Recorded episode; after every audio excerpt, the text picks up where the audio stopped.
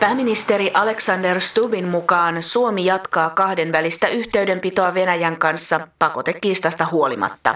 Meillä on hyvät suhteet Venäjän kanssa. Ja tämä ei ole mitään vanhanaikaista 70-lukulaista liturgiaa, vaan meillä on mutkattomat hyvät suhteet Venäjän kanssa. Niin ne tulee olemaan jatkossakin. Onko hyvistä suhteista mitään hyötyä, kun Venäjä tuntuu tekevän mitä tahtoo? Totta kai on hyötyä. Se on ilman muuta selvää, että on hyötyä. Mutta täytyy myös muistaa, että Venäjän osa ulkopoliittista doktriinia on hajottaa Euroopan unionia.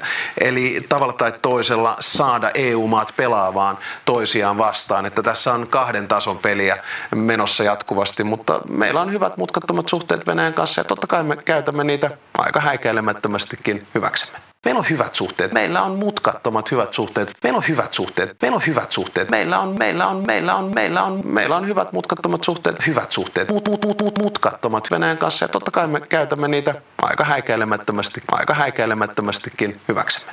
Ja tämä ei ole mitään vanhanaikaista 70-lukulaista liturgiaa,